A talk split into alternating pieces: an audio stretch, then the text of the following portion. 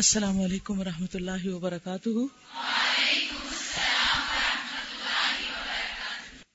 نحمده ونصلي على رسوله الكريم اما بعد، فاعوذ بالله من الشيطان الرجيم بسم الله الرحمن الرحيم رب اشرح لي صدري ويسر لي امري واحلل عقدة من لساني يفقهوا قولي فصل 65 درندہ صفتی کے گناہ اور حیوانی گناہ۔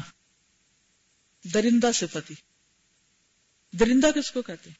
اینیملز معاصی سبعیہ یعنی درندہ صفت گناہ۔ یعنی درندہ صفتی کے گناہ یہ ہے کہ کسی پر ظلم اور جور اور زیادتی کی جائے۔ جیسے جانور کیا کرتے ہیں؟ بلی کیا کرتی ہے؟ چوہے کے اوپر۔ غیظ و غضب اور غصہ کیا جائے۔ کیسے غراتی ہے؟ خون ریزی اور غارت گری کی جائے۔ جیسے شیر شکار کرتا ہے۔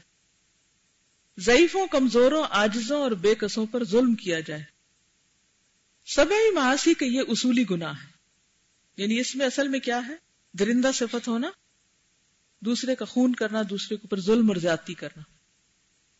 اور نو انسانی پر ظلم و جور، جفا اور زیادتی کرنے سے ان اصولی گناہوں سے بے شمار قسم کے گناہ پیدا ہوتے ہیں۔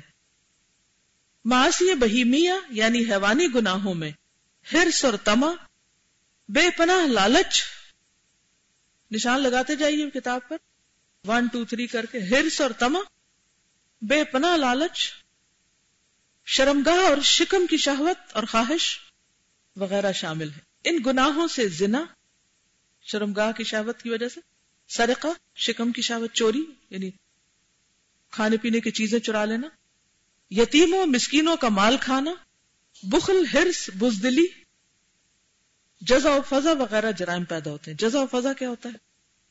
رونا، دھونا، چیخنا، چلانا اور پھر ایک طرح سے بدمنی پیدا کرنا، خوف و حراس پیدا کرنا۔ مخلوق زیادہ تر عموماً اسی قسم کے گناہوں کی مرتکب ہوا کرتی ہے۔ لوگ عموماً ایسے ہی گناہ کرتے ہیں۔ کیسے؟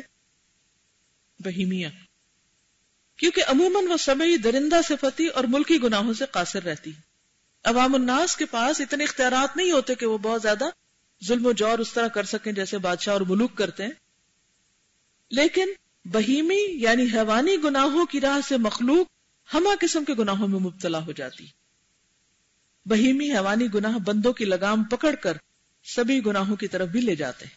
یہاں سے شیطانی گناہوں کی طرف کھینچ لیے جاتے ہیں۔ یہاں سے شیطانی گناہ بھی آ جاتے ہیں۔ اور پھر یہاں سے ربوبیت الہی میں خواہ مخواہ جگڑنے اور شرک فل وحدانیت کی طرف کھینچ لیے جاتے یعنی ایک گنا دوسرے کو دوسرا، تیسرے کو تیسرا، چوتھے کو لے کے انسان کو بڑی مصیبت میں مبتلا کر دیتا ہے۔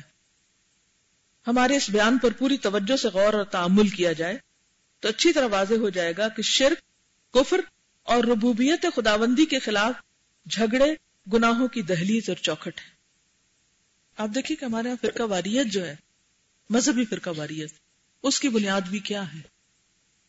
کیا ہے؟ باہم، حسد اور عقائد کے معاملات میں باہم میں جھگڑے کرنا، خود کو زیادہ اچھا سمجھنا، اور عموماً آپ دیکھیے کہ لوگ اپنے آپ کو بڑا نیک، بڑا پایس اور بڑا متقی پرہیزگار سمجھتے ہیں۔ اور آپ نے دیکھا ہوگا کہ اکثر پھر ایسے ہی بڑے بڑے پرہیزگار لوگ یا متقی لوگ غیر محسوس طریقے سے ان گناہوں کا شکار ہو جاتے ہیں۔ کبھی علم کے نام پر اور فلسفے کے نام پر اللہ کی صفات میں جھگڑے کرنے لگتے ہیں۔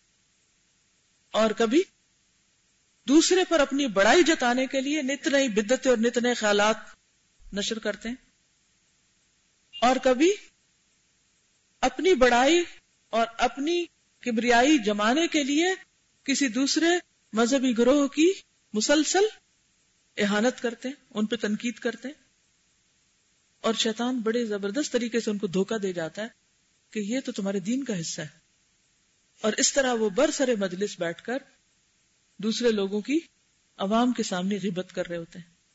اس کا نتیجہ کیا ہوتا ہے؟ عوام کے اندر ایک اشتعال پیدا ہوتا ہے، نفرتیں پیدا ہوتی وہ نفرتیں پھر بڑھتے بڑھتے قتل و غارت میں بدل جاتی تو اس طرح یہ ایک گنا باقی گناہوں کو جنم دیتا اور پھر وہ وش سرکل شروع ہو جاتا ہے اور ایک کے بعد ایک انسان اسی ابلیس کے دائرے میں پھنس کے رہ جاتا ہے۔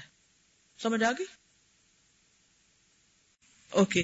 سبحانک اللہم و بحمدک نشہد اللہ الہ الا انت، نستغفرک و نتوب الیک۔ السلام علیکم ورحمۃ اللہ وبرکاتہ۔